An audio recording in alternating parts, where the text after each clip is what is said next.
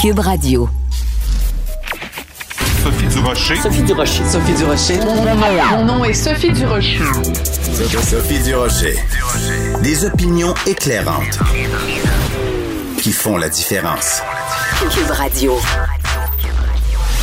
Tout le monde, bon jeudi. Vous le savez, avec mon mari qui s'appelle Richard Martineau, on co-anime un balado, donc euh, plus communément en anglais appelé un podcast. Ça s'intitule L'apéro piquant. Le principe est très simple. On reçoit des invités chez nous, dans notre vrai de vrai salon tout en respectant les mesures sanitaires en, vigueur. Donc, on reçoit des gens dans notre salon, on prend l'apéro ensemble et vous, vous êtes comme euh, une petite, euh, un petit oiseau qui observe tout ça parce qu'on a mis des micros partout pour capter ça. Et tout récemment, on a reçu le chanteur qui est aussi comédien, qui est aussi champion de poker. Patrick Bruel est venu prendre l'apéro à la maison et il nous a raconté euh, une anecdote sur ben, différentes personnes qui ont été importantes dans sa vie, dont Jean-Paul Belmondo. Jean-Paul, il est rentré dans ma loge en 81, je jouais au théâtre et il avait ouvert ma loge à la fin. Et c'est vrai que j'avais un rôle super, je faisais marrer et tout, c'était cool. Et il a ouvert la porte et il m'a fait très loin, très très loin, ça ira très loin. Et puis il a fermé la porte. Attends deux secondes, mais le jour où t'as Jean-Paul Belmondo Ouais. qui te dit tu iras très loin, Euh, pour si t'avais le moindrement euh, un tout petit peu un manque de confiance Mais je en toi, ça l'a comblé ça. Je l'ai toujours eu en fait. Oui. C'est vrai quand je te parlais de père de rencontre, j'ai eu cette chance que ce soit ces figures emblématiques aussi qui me fassent confiance. Quand t'as un, un Jean-Paul Belmondo ou un Louis de Funès, qui cette même pièce de théâtre est rentrée aussi dans ma loge en disant des choses adorables. Euh, cette pièce avait fait bouger beaucoup de Louis de monde. Funès. Oui, Louis de Funès était venu. C'était. Euh, Attends, ouais. c'est notre idole parce qu'on était Ouais. à Paris l'été dernier, on est allé voir l'exposition extraordinaire sur Louis de Funès. C'est vraiment c'est une histoire absolument euh, hallucinante. Et donc, c'est- Ouais. les- les- j'ai eu cette chance d'avoir, euh, d'avoir, euh, euh, d'être adoubé par mon temps a été adorable Ouais. avec moi. Euh, euh, Charles Trenet m'a- m'avait invité à ce que je chante un tribute pour lui. et J'avais été bouleversé de pouvoir chanter fidèle devant devant Trenet. Alors avec Patrick Bruel, on a parlé de tout, on a parlé de politique, on a parlé, et il est arrivé chez nous et on s'est rendu compte parce que j'avais plein de livres qui traînaient sur la table à café qu'on avait une passion commune, euh, Léonard Cohen, et une deuxième passion commune, Albert Camus. Donc c'est à écouter, vous allez retrouver ça dans la section balado de Cube Radio. Et je pense qu'à quelques reprises, vous allez pousser un très intéressé. Ben voyons donc. De la culture aux affaires publiques. Vous écoutez Sophie Durocher. Cube Radio. Montréal est sale, laide et déprimante. C'est le titre d'une chronique de ma collègue Elsie Lefebvre, euh, une chronique qui a été publiée dans le Journal de Montréal, Journal de Québec, et qui a fait beaucoup, beaucoup, beaucoup jaser dans cette chronique-là. Elsie détaillait euh, à quel point la ville était déprimante euh, en ce début de, printemps, des, des détritus qui étaient pas ramassés, des plates-bandes laissées à l'abandon. Est-ce que la ville de Montréal devrait en faire plus? Est-ce qu'elle en fait assez? On va parler de tout ça avec Aref Salem. Il est chef intérimaire d'Ensemble Montréal, chef de l'opposition officielle à l'Hôtel de Ville de Montréal depuis novembre 2021. Monsieur Salem, bonjour. Bonjour, Madame Desrochers. Quand vous avez lu cette chronique de ma collègue Elsie Lefebvre avec un titre quand même très accrocheur, Montréal est sale, laide et déprimante, quelle a été votre réaction, Monsieur Salem? En fait, euh, au moins, il y a quelqu'un qui en parle au niveau des médias. Nous, nous Oui. le constatons tous les jours. Euh, on, est, on, vit dans cette ville, on, marche dans les parcs, on, vit vraiment, euh, on voit la saleté un peu partout. Vous savez, nous avons un tout petit été et euh, on est rendu à la fin du mois de mai. Je pense que les plans de l'administration actuellement ne fonctionnent pas et je pense qu'on est en train de vivre tous dans, cette même ville et nous sommes tous en train de constater et les graffitis un peu partout et le manque de, nettoyage dans les rues, les poubelles qui débordent un peu partout. Euh, c'est un constat, euh, c'est un constat euh, qui, qui, qui est évident pour nous tous. Alors ça, parlons-en. Les poubelles qui débordent. Et juste pour vous spécifier, donc nous, euh, l'émission que, que, que j'anime en ce moment, elle est diffusée partout au Québec. Et la raison pour laquelle on parle de ça, c'est que, ben, à un moment ou l'autre, il y a peut-être quelqu'un qui va venir de l'extérieur de Montréal, qui va venir ici pour assister à un festival, pour aller voir une, venir euh, prendre, voir une, une pièce de théâtre. Les, gens qui viennent de l'extérieur de Montréal, hein, ben, quelqu'un qui vient de Québec, une ville qui est super propre, ben, il arrive à Montréal puis se dit c'est un dépotoir cette ville-là. Vous savez, ça me fait mal au cœur de parler de cette façon-là de, ma ville. J'adore cette ville. J'essaye, on a été élu justement pour améliorer la qualité de vie de nos citoyens. Mais malheureusement, les choses ne vont pas dans le bon sens. Vous savez, euh, Madame Durocher, quand il y a quelqu'un qui veut acheter un service, il va le payer. Nous, en tant que ville, on impose aux gens de payer leurs taxes. Et quand on impose de payer le taxe, la moindre des choses, c'est que la ville, au moins, qu'elle prenne à cœur le, les besoins premiers. Et Madame Lefebvre l'a dit dans son article. Elle a dit le besoin premier, c'est la première chose, la mission première d'une administration, c'est de, de s'assurer que, au même titre qu'on est en train de ramasser les vidanges, qu'on soit capable de maintenir nos parcs en bon état, qu'on soit euh, capable de maintenir nos rues euh, propres et surtout les graffitis un peu partout. C'est, c'est, c'est plate à dire, mais c'est la réalité actuellement de la ville. Ce qui est évident aussi, c'est que même si l'administration actuelle, elle a décidé d'augmenter de 20 personnes euh, le- l'effectif, les- la brigade de propreté, jusqu'à aujourd'hui, on n'a pas vu la différence. On est rendu à la fin du mois de mai et il n'y a, a rien qui a changé à la ville. Mhm. Et comme le faisait remarquer euh, Elsie, euh, ben le, le problème c'est que donc on rajoute 20 personnes supplémentaires euh, pour ces fameuses brigades de propreté. Ben c'est à peu près une personne par arrondissement. C'est comme une goutte d'eau dans l'océan. Euh, vous comme comme opposition officielle, vous auriez souhaité quoi de la part de la ville euh, de Montréal et de Madame Plante? On aurait dû, au moins, dans le budget qui a été adopté, de transférer assez d'argent dans les arrondissements pour qu'il y ait des brigades de propreté dans tous les arrondissements. Vous savez, Madame Durocher, nous avons déjà déposé une motion euh, en 2018. Puis on a demandé à l'administration d'augmenter ces brigades de propreté et les étendre un peu partout en ville. Chose qu'ils ont fait, oui, mais ce qui est évident, c'est que euh, c'est pas nécessairement euh, le bon effectif que nous avons dans les arrondissements. Ça, on aurait dû le faire dans le budget, ça n'a pas été fait. Les 20 personnes qui ont été embauchées, ou je ne sais pas s'ils ont été embauchés ou pas encore, mais ces 20 personnes, ils sont où?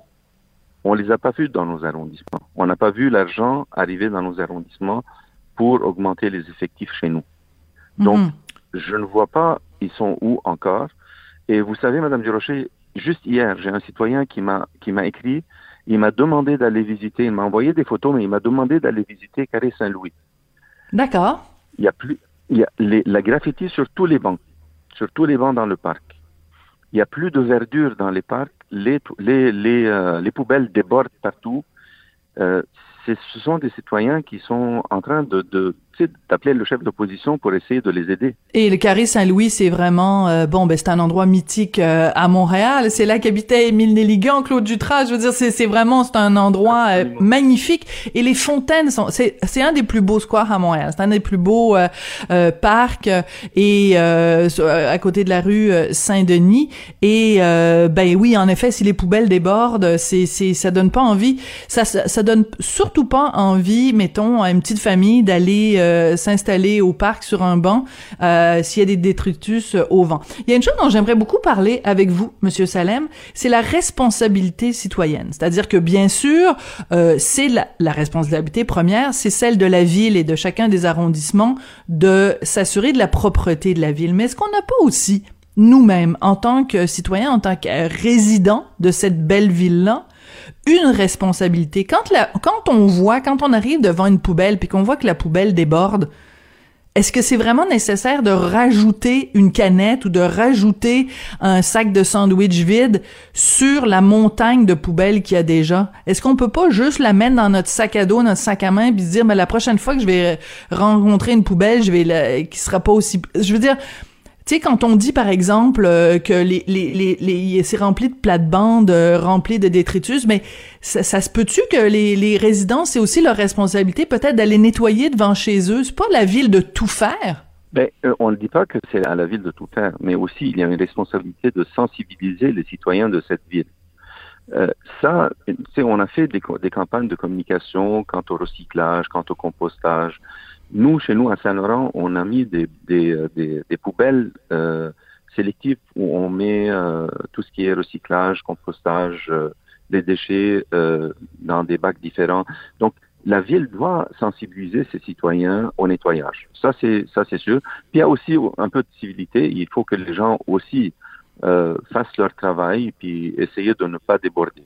Mais malheureusement, le constat qui est là, qu'on est en train de voir, c'est que il manque des poubelles. Si moi, je vais mettre ma canette ou ma pelure de banane dans mon sac et je vais le traîner pendant 5, 10 minutes, 15 minutes pour aller trouver une poubelle qui est vide et je ne la trouve pas, c'est qu'il manque des poubelles. Et il doit y Mhm, avoir euh, un, un plan de, de, de redressement au niveau de la ville pour voir est-ce que vraiment... et Vous savez, Madame Durocher, les appels entrant en 2015 au 311, ils étaient de 5100 appels. En D'accord. 2020, ils sont de 13 000 appels. C'est plus que le double en cinq ans. Et il est certain que parmi ces appels, il y a beaucoup d'appels pour, des, pour la propreté. On a vécu à travers une COVID. Il y a deux ans où on était dans nos parcs. Si la ville ne s'est pas ajustée pendant la COVID, on était, c'est la seule place où on pouvait sortir. C'est vrai. Si la ville ne s'est pas ajustée, il y a un problème. Mm. C'est, on est dans un immobilisme parfait. Oui, vous avez tout à fait raison. Et en fait, euh, la quantité, je sais que ça peut avoir l'air euh, anecdotique ou trivial, mais ça ne l'est pas. Si en effet il n'y a pas suffisamment de poubelles dans une ville, ben la ville se transforme en poubelle. C'est, c'est plate à dire, mais c'est vraiment comme ça. Et, et aussi si on si on a euh, si on rajoute des poubelles, disons. Ben, il faut aussi quelqu'un pour les vider. Donc, ça donne strictement rien de dire on va doubler le nombre de, de poubelles pour qu'il y en ait une à tous les coins de rue. S'il y a personne pour les vider, on va se retrouver euh, exactement avec le même euh, le même problème. Vous nous avez parlé de votre euh, de votre arrondissement, euh, Ville-Saint-Laurent. Vous nous avez dit bon évidemment toute la question du, du compost, des la- les, les collectes sélectives. Comment ça se fait que c'est pas dans tous les arrondissements le compost? Ça prend une, ça prend une volonté de l'administration. Euh, Comme je vous ai dit, si, si on est sérieux, on transfère le budget nécessaire aux arrondissements pour qu'ils fassent le travail. Pour le moment, on voit un plan de com. Malheureusement, on ne voit pas des choses, des faits sur le terrain. Vous savez, Madame Durocher, la propreté n'est pas juste les poubelles. Il y a aussi les de poules dans nos rues. Il y a les graffitis dans nos, dans nos rues. Dans nos rues. Il y a, nous avons déposé un- une motion dans le temps où on parlait des rats dans les rues. Et on a demandé euh, à la ville d'intervenir. Malheureusement, la- l'administration actuelle, elle a voté contre la motion. Mais c'est quand même des choses où euh, il faut qu'on prenne à cœur le bien-être du citoyen. Et comme je vous ai dit, euh, la ville impose une taxe à ses citoyens. La moindre des choses, c'est d'amener les services à la hauteur des attentes de ces citoyens-là. Ben, c'est-à-dire qu'on en veut pour notre argent. Pour résumer, hein, c'est un petit Mais- peu ça, c'est un petit peu ça l'idée, euh, parce que parce que les taxes, euh, les taxes municipales, Non, ça s'en va mais- certainement mais en pas en diminuant. On en veut Non, pour notre argent. Je, je le dis que moi, si j'ai besoin d'un service, je vais aller l'acheter le service.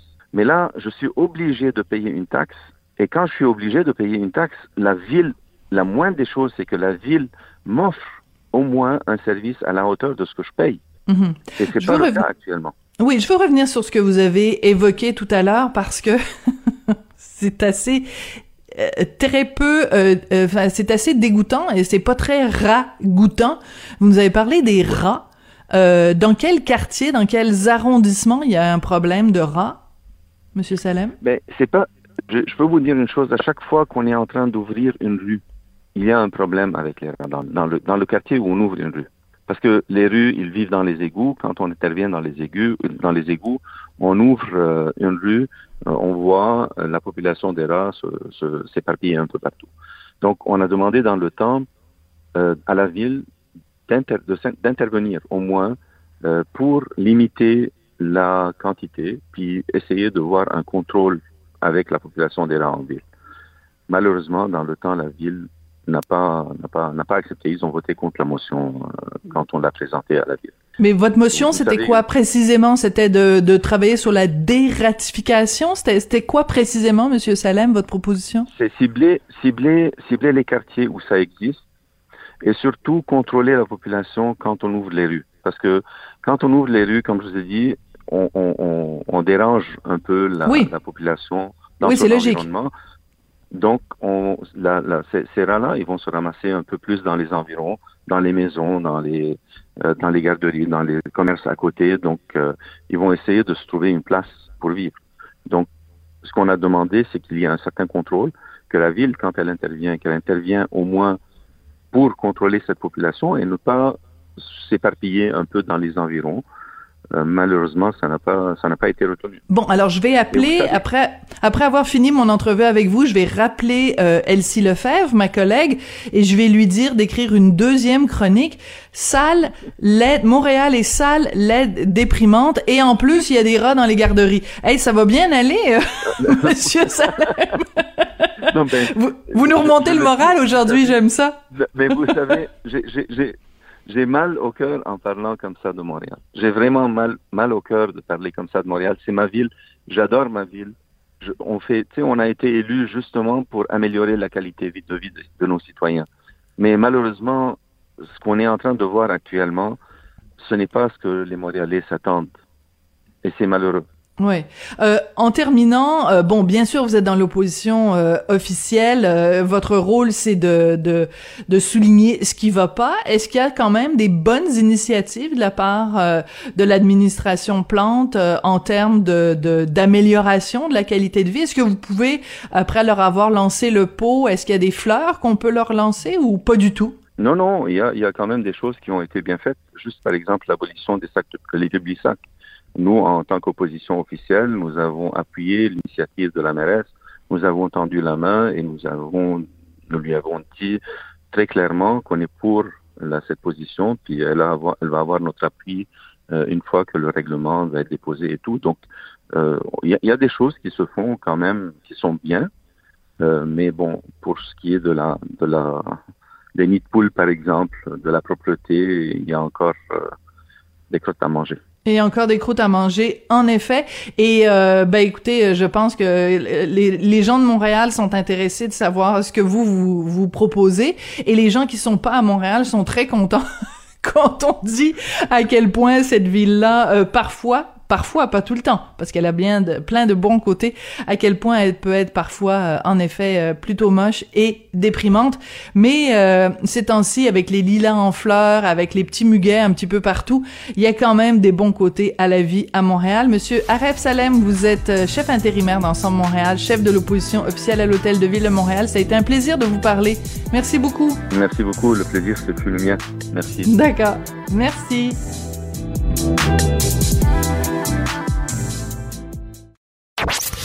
Sophie Durocher. Une femme distinguée qui distingue le vrai du faux.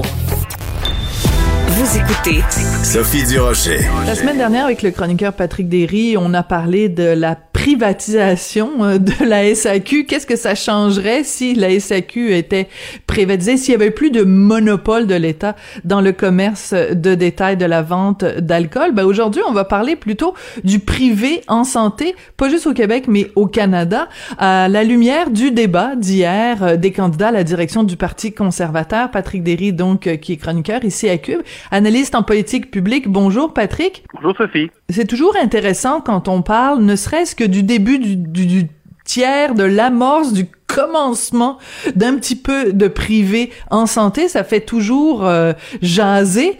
Euh, qu'est-ce qui a été euh, débattu hier au débat du Parti conservateur? Bon, c'est intéressant parce que M. Charret a fait une sorte de, de grande déclaration dans laquelle il a dit moi, je, vais ouvrir la loi canadienne sur la santé pour permettre aux provinces d'innover, au secteur privé de contribuer à faire fonctionner le système de santé euh, plus efficacement avec un payeur unique, donc à l'aide des entre des euh, de, fournisseurs privés. Donc, en plus clair, qu'est-ce que ça veut dire? Que des fournisseurs de soins privés puissent offrir des services en santé et que le gouvernement fait pour ça. Ça semble être une révolution à première vue, mais il y a deux problèmes dans la déclaration de M. Charest. C'est qu'un, la loi canadienne n'a jamais interdit ça. Parce qu'il y a une loi canadienne. C'est toujours bon de le rappeler. Oui. Fait ça, ça, n'a jamais été, interdit et ça se fait déjà abondamment, dont au Québec et en Ontario, entre autres. Et je vais mettre une, parenthèse aussi, puisque quand on dit privé, les, souvent les gens, même si on en a parlé plusieurs fois, ils ont peur un peu parce que on, pense au système de santé à l'américaine où une partie de la population n'est pas couverte. Il n'y a jamais été de question de ça au Canada. Quand on parle de privé en santé, ce qu'on parle, c'est c'est toujours sous le chapeau de la couverture universelle, mais euh, il peut avoir différents fournisseurs, dont des cliniques, par exemple. Bref, c'est un modèle à l'européenne où tout le monde est couvert, mais où le fournisseur de soins est pas seulement euh, l'État. donc, pour revenir, ça se fait déjà au Québec, en mhm. Ontario. On a des CHSLD ici, il y a 400 quelques CHSLD au Québec. Ben, il y en a une soixantaine, c'est des privés conventionnés. Donc, c'est toutes les mêmes conditions euh, pour les patients, puis aussi pour euh, les employés, les conditions de travail, les salaires notamment, qu'on peut juger suffisantes ou insuffisantes. Mais je veux dire, il n'y a pas de différence entre le privé conventionné et les CHSLD publics. Il y a une différence avec les privés non conventionnés qui, eux, effectivement, sont à l'extérieur du système public. Mais ça, c'est une autre chose. Tu as des hôpitaux conventionnés aussi euh, au Canada. Au Québec. au Québec, ça, ça, c'est un phénomène qui est moins connu. Oui, des hôpitaux privés conventionnés. Donc, c'est une propriété privée. Euh, ça peut être par des Mais donne-moi un exemple. Donne-moi un exemple. Je t'en donne trois. Je t'en donne trois. Tu as deux hôpitaux de réadaptation, qui est l'hôpital euh, Maria Clara et l'hôpital Villa Médical. Donc, c'est pas des hôpitaux avec une salle d'urgence, par exemple. C'est des hôpitaux spécialisés pour une fonction qui est de la réadaptation. Mais c'est plus une clinique, non? De dire que quand tu... C'est un hôpital. Les patients dorment là. C'est ça la différence. Les patients dorment là, peuvent être traités longtemps. C'est un hôpital. Il y a l'hôpital des Shriners, l'hôpital de, pour, enfants. Pour, enfants à Montréal. C'est aussi un hôpital qui est possédé par euh, une OBNL, mais c'est privé conventionné. C'est financé par le gouvernement. Puis, il y a une trentaine d'années, jusqu'à une trentaine d'années, il y avait l'hôpital Bellechasse aussi. Je pense que lui, s'il était plus sur le modèle d'un hôpital traditionnel avec une urgence, mais écoute, ça fait longtemps, je ne veux pas dire d'erreur, mais ça, ça existe, des hôpitaux privés conventionnés. Il y en a en Ontario aussi. C'est un petit peu encore là des reliques, il y en a six ou sept, mais tu as, un hôpital, l'hôpital Schultis, eux, ils sont spécialisés, ils font des hernies, juste des hernies.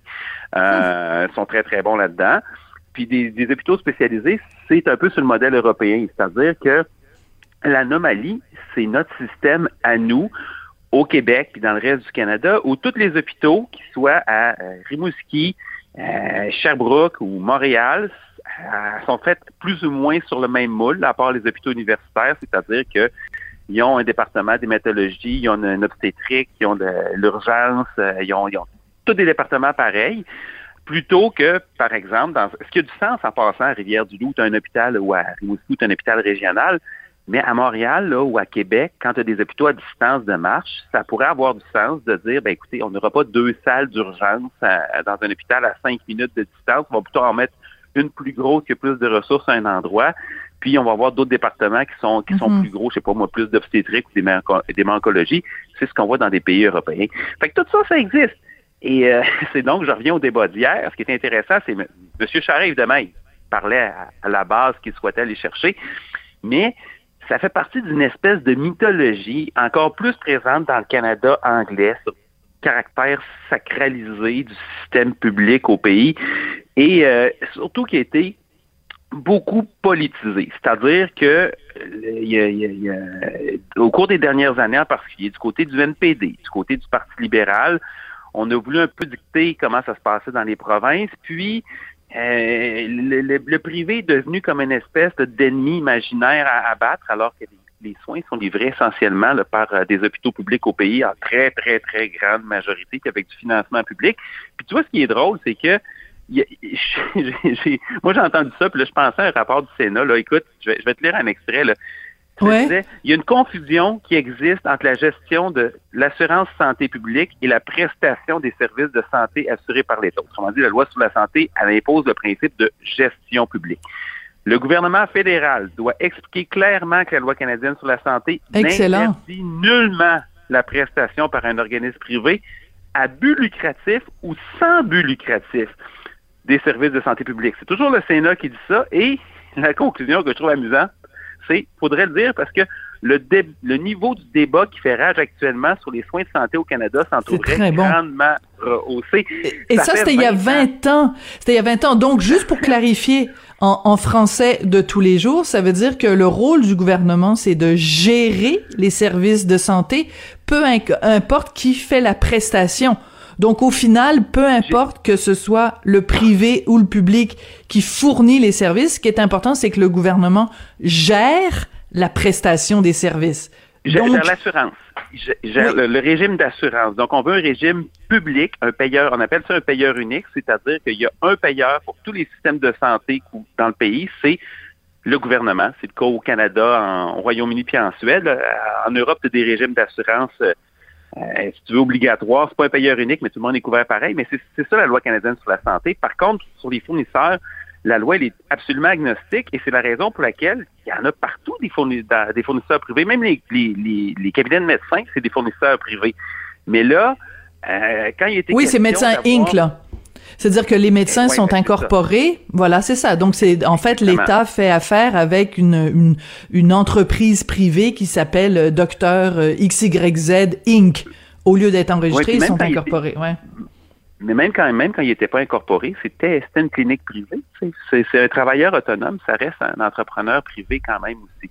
Mais bref, ça pour dire que le débat, il il a complètement dérapé. Fait que monsieur, monsieur Charest, il annonce une, une espèce de révolution, mais en réalité, c'est plus plus une révolution des esprits dans pour, pour certains politiciens. C'est Hey, regardez, on peut juste arrêter de faire un espèce de faux débat là-dessus. On veut que les services soient livrés de façon efficace, puis on l'a vu au cours des dernières années, le recours aux cliniques de chirurgie privée au Québec là, pour Ça euh, aide de à le- désengorger. il y, a, il y a- il y a autour de 100 000 personnes qui ont plus ou moins, là, comme ordre de grandeur, qui ont été opérées là-dedans depuis euh, 4-5 ans.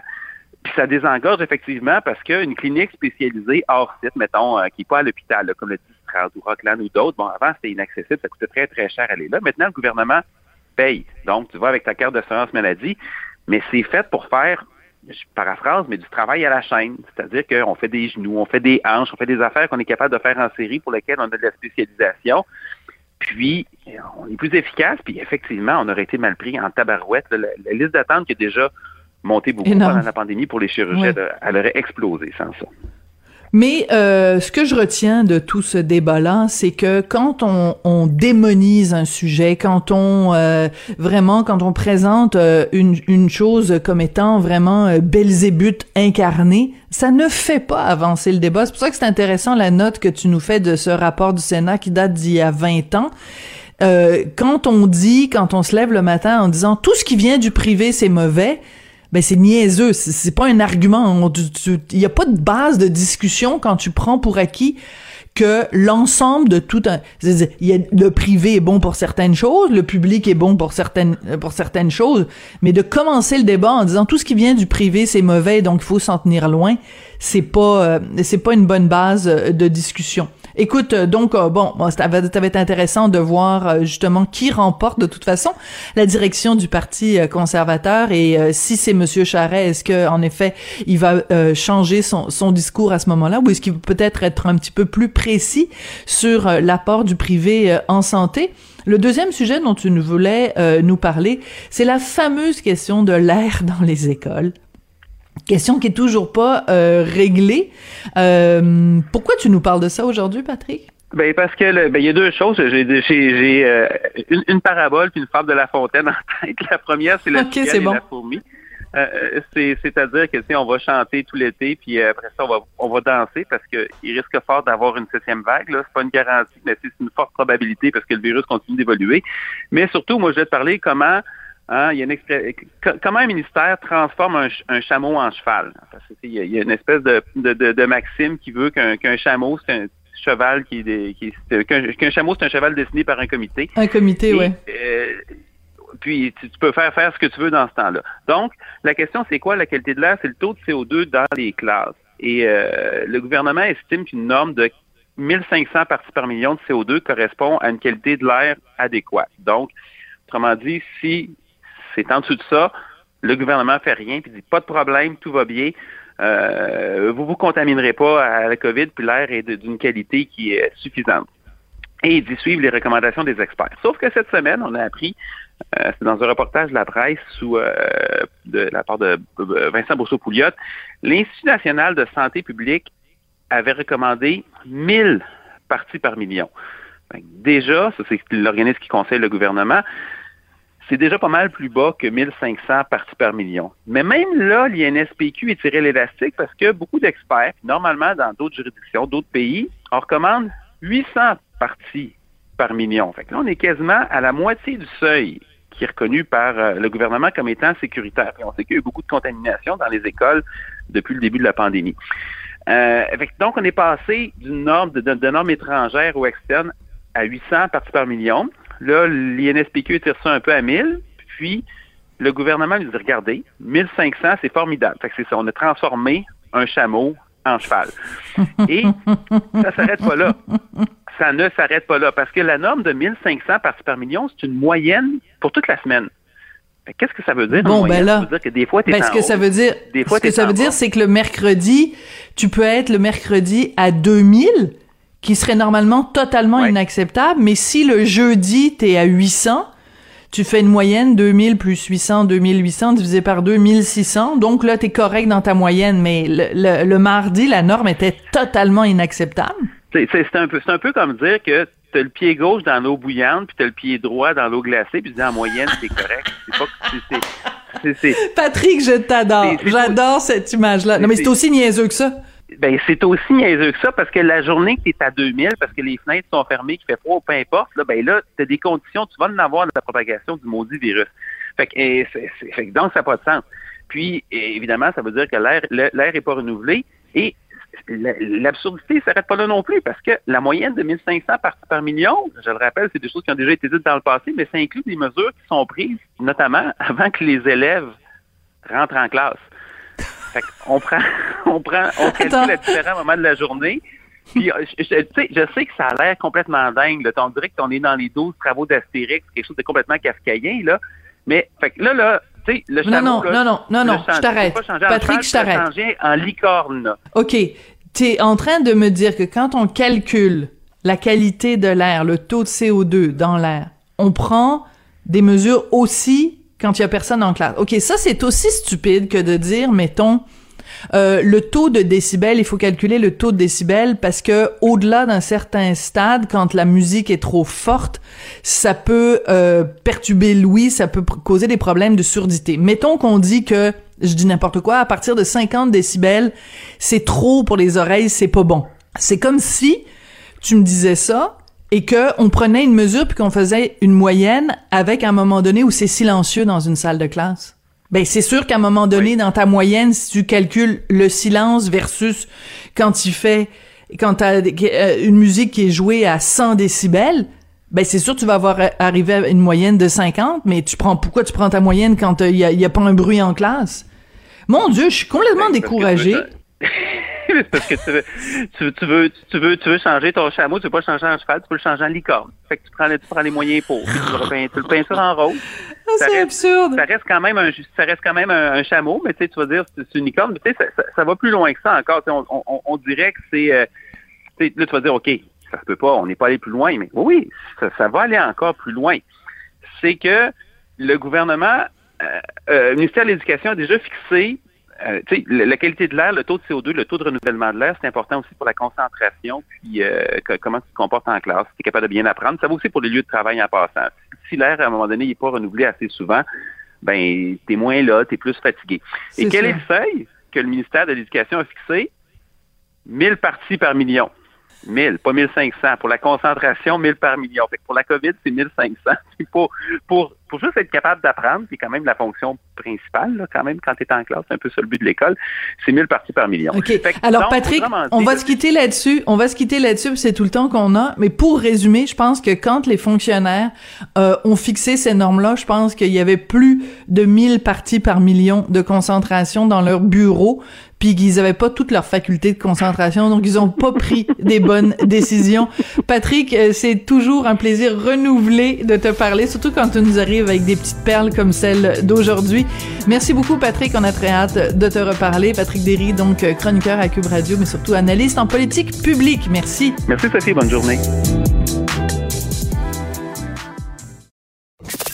Avertissement. Cette émission peut provoquer des débats et des prises de position pas comme les autres. Vous écoutez Sophie Durocher.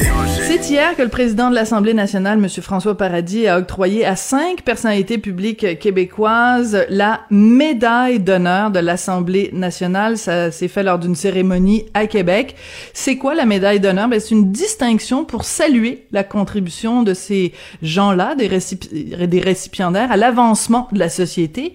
Et parmi les récipiendaires, bon, il y avait Jeannette Bertrand, il y avait Luc Dionne, l'auteur de District 31. À titre posthume, ça a été aussi remis à Joyce Echaquan, à Guy Lefleur, Lafleur, pardon, mais parmi les personnes vivantes qui l'ont reçu, il y a l'éminent juriste Benoît Pelletier. Il est au bout de la ligne. Bonjour, Monsieur Pelletier. Bonjour. Qu'est-ce que ça représente pour vous d'avoir reçu cette médaille d'honneur de l'Assemblée euh, nationale? Ben, je dois vous dire que ça représente beaucoup et, et, euh, et voici pourquoi. C'est que une médaille qui est remise par le président de l'Assemblée nationale sur la recommandation ou sur l'avis de tous les partis politiques à l'Assemblée nationale.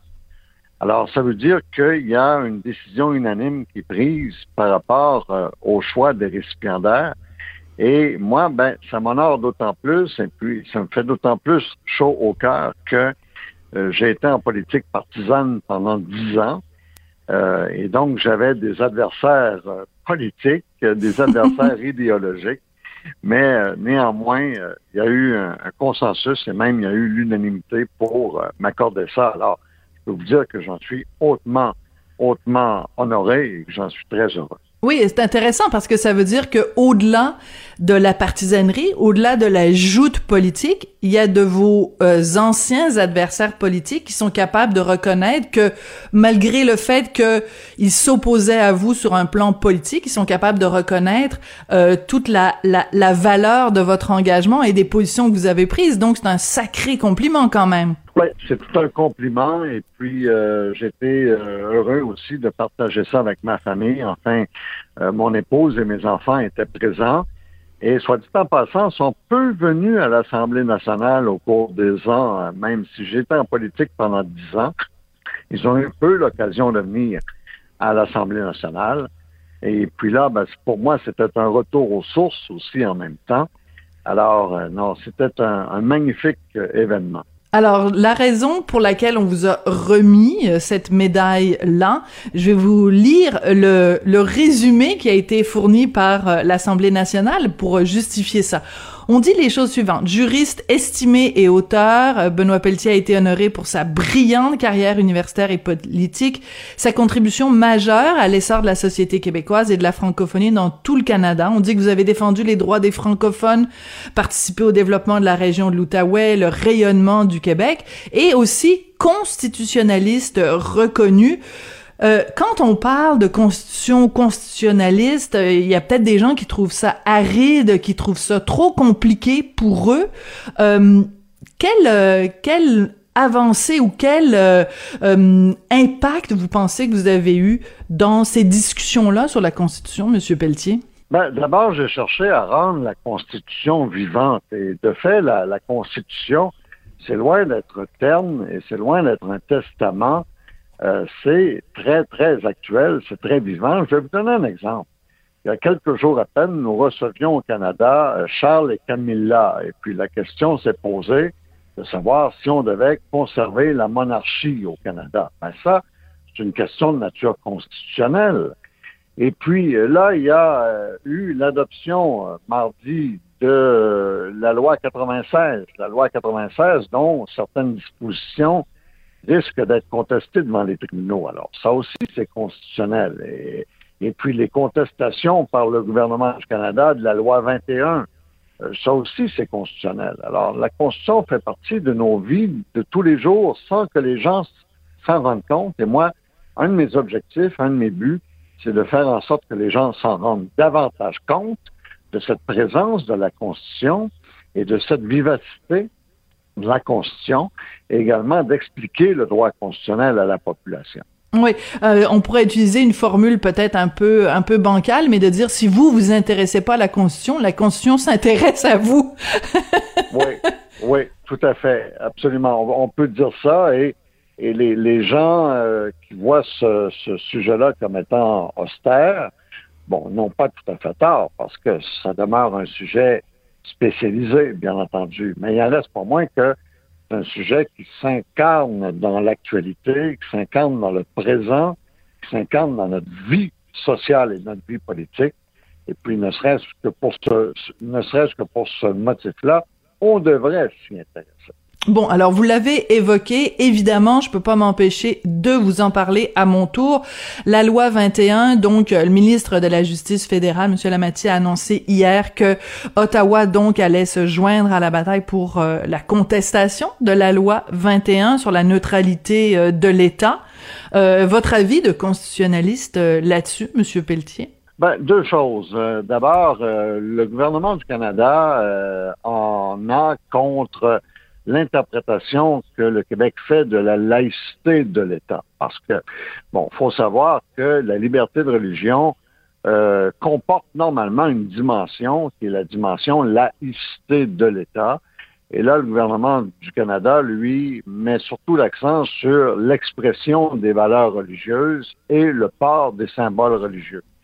Euh, et semble mettre de côté, négliger négliger ou du moins sous-estimer le côté laïcité de l'État. Alors, mais c'est ce qui explique son intervention, donc l'interprétation que le fédéral fait de la liberté de religion. Et puis, deuxièmement, il y a la disposition dérogatoire qui dérange beaucoup Ottawa, bien entendu.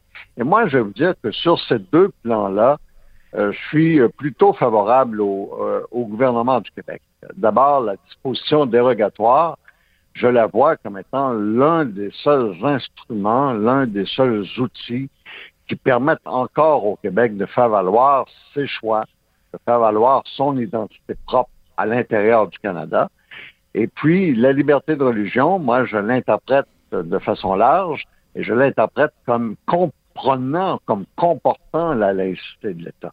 Alors donc, j'ai des positions qui sont, si on veut, contraires à celles d'Ottawa en la matière. Ouais.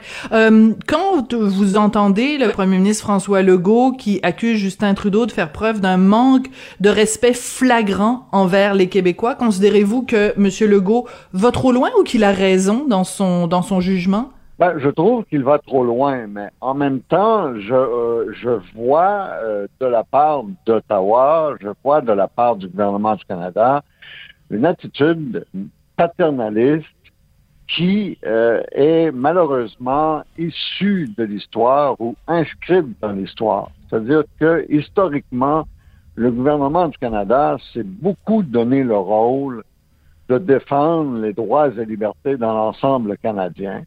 Et ce, même lorsque ces droits et libertés-là s'exprimaient dans les champs de compétences provinciaux. Et moi, à mon avis, c'est un, un, un, un rôle qui ne lui appartient plus de jouer maintenant. Très euh, intéressant. il y a une époque où ça se il y a une époque où ça se comprenait. Bon, il y avait euh, Maurice Duplessis au Québec, il y avait euh, beaucoup de gouvernements provinciaux qui étaient relativement hostiles à des droits et libertés fondamentaux. Mais aujourd'hui, ça s'explique beaucoup plus mal. Oui, je trouve ça très intéressant votre choix de mots, Monsieur Pelletier, quand vous dites paternaliste. On a en effet, en tout cas, il y a une partie des Québécois, une grande partie des Québécois qui perçoivent ça en effet comme ça, comme si euh, on était des ados et que euh, Papa Trudeau venait nous dire, ouais, ben tu sais, telle telle telle valeur, euh, ça ça ça marche pas. Je vais te taper sur les doigts puis je vais te ramener dans le droit chemin. Il y a un côté très bien pensant, très donneur de leçons, pourrait-on dire qui, euh, qui, qui nous tombe vraiment sur les nerfs. Il y a une sorte de condescendance dans le ton, non seulement de Justin Trudeau, mais d'une partie aussi euh, du commentariat euh, anglophone dans le reste du Canada qui ressemble beaucoup à ça. Oui, oui, absolument. C'est ce qui me déplaît. Puis comme vous dites, il y a une époque où ça s'expliquait. Bon, il y avait, on se souviendra, des mesures de Maurice Duplessis contre les témoins de Jéhovah. Tout à fait. Alors, bon, alors. C'est important de le rappeler. Canada, ben oui. Alors là, le gouvernement du Canada se donnait le devoir, en quelque sorte, moral, pan-canadien, de se porter à la défense des droits et libertés. Mais on n'en est plus là aujourd'hui. Et puis, il est normal que sur certains dossiers délicats, j'en conviens, mais néanmoins importants, que l'Assemblée nationale fasse ses propres choix et les assume par la suite. C'est ça la politique, c'est ça la démocratie. Et, euh, et, moi, je me dis que, bon, dans le fond, euh, le fédéralisme canadien devrait, je dis bien devrait, être suffisamment flexible pour permettre au Québec de faire des choix collectifs qui sont différents de ceux de ses partenaires fédératifs, ses partenaires fédératifs que sont les autres provinces et le gouvernement du Canada. Ben, c'est la, on revient toujours à la société distincte. le Québec n'est pas ben comme les autres provinces. Ben oui. Oui, et c'est une société distincte qui en même temps a un caractère national, euh, qui euh, est une nation au sein d'une autre nation, comme le sont les nations autochtones au sein de la nation canadienne. Et puis, quand on est une nation, il est normal qu'on fasse un certain nombre de choix particuliers, un certain nombre de choix spéciaux. Et puis, euh, moi, c'est ce que je défends, euh, dans le cadre du fédéralisme canadien. Voilà. Après, ça va être aux Québécois de décider si, justement, cette distinction du Québec peut continuer à s'exprimer au sein du fédéralisme canadien. Et je pense personnellement, Monsieur Pelletier, que les prochains mois, surtout qu'on est en allée électorale, vont être cruciaux justement. Puis ça va être intéressant de voir comment François Legault réagit à cette contestation de la, loi 21. Euh, à quel point le, côté nationaliste de François Legault, à quel point il va se tenir euh, debout puis avoir une colonne vertébrale face à Ottawa. Ça va être passionnant pour vous aussi de suivre ça les prochains mois. Ah ben je comprends. Et puis euh, bon, ça rejoint ce dont je parlais précédemment, c'est que le droit constitutionnel s'incarne dans la réalité politique et le droit constitutionnel fait, qu'on le veuille ou non, partie de notre vie de tous les jours. Voici pourquoi moi j'ai développé une passion pour cette branche-là du droit. Mais, et vous, et vous en parlez de façon passionnante, je tiens à vous le dire, Monsieur Pelletier. C'est vraiment toujours euh, euh, fascinant de vous écouter. Écoute, écoutez, Monsieur Pelletier, je ne peux pas vous laisser aller sans euh, revenir sur ce qui vous est arrivé l'année dernière. Donc, vous avez été en janvier, vous avez été admis à l'hôpital, vous aviez contracté la COVID-19 pendant deux mois. Vous avez été dans le coma. Euh, est-ce que vous en avez encore des séquelles aujourd'hui? Comment vous vous remettez de cette période-là qui a été extrêmement difficile, non seulement pour vous, mais pour votre famille? Ça a été vraiment les montagnes russes. On pensait à un moment donné que vous alliez y passer. Comment allez-vous aujourd'hui, Monsieur Pelletier? Ben, je vais très bien. Je vais très bien. J'ai encore des séquelles importantes cependant de la COVID-19. Euh, pour vous donner une idée, ma capacité respiratoire est environ de 30 ou 35% Ah oui. Donc, ça veut dire, ouais, ouais, ouais, ouais. Donc, ça veut dire que j'ai encore aussi du mal à euh, marcher longtemps. Je peux marcher, mais je peux pas marcher longtemps sans devoir m'arrêter parce que mes muscles sont mal oxygénés. Euh, donc, la fatigue s'installe très, très rapidement dans mes muscles. Mais en même temps, je vous dirais que mon moral est excellent. Oui. Mon moral est excellent. Et puis, euh, oui, oui, absolument. Et puis, euh, je trouve que je suis gâté. Je trouve que la vie est belle aussi. Ah, mais ça c'est magnifique et ça a été tellement euh, euh, des moments. Bon, on se rappelle quand votre fille avait écrit euh, justement un texte qui avait été publié dans les journaux où elle nous racontait cette histoire-là de toute l'émotion vécue par la famille où on, il pensait vraiment que vous alliez y rester.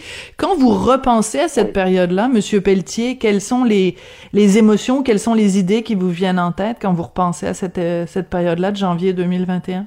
Ah, ben écoutez, je vous dirais que ce que je vais dire, ça a l'air pas mal cucu, mais c'est vraiment l'amour et le soutien de mes proches qui m'ont ramené à la vie.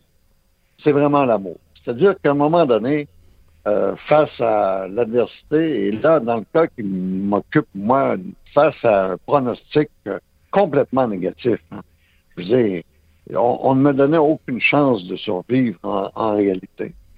Euh, c'est vraiment par l'amour, par le désir de revivre la vie auprès de ceux que j'aime. C'est vraiment ça qui m'a ramené. Bon, on est très content que vous soyez parmi nous. Benoît Pelletier, euh, une médaille de l'Assemblée, une médaille d'honneur de l'Assemblée nationale amplement méritée. Profitez-en. Merci beaucoup d'être venu nous parler euh, aujourd'hui. Ça me fait plaisir. Au revoir. Merci Benoît Pelletier, donc la seule personne que je connais avec Antoine Robitaille qui est capable de parler de la Constitution et c'est aussi passionnant. Euh, merci beaucoup d'avoir été là. Merci à Jean-François Paquet à la mise en onde, à la réalisation. Merci à Charlotte. Merci à Jean-Nicolas. Merci à Frédéric. Tout ce monde-là qui a travaillé à la recherche de l'émission d'aujourd'hui. Merci à vous d'avoir été là et on se donne rendez-vous demain. Radio.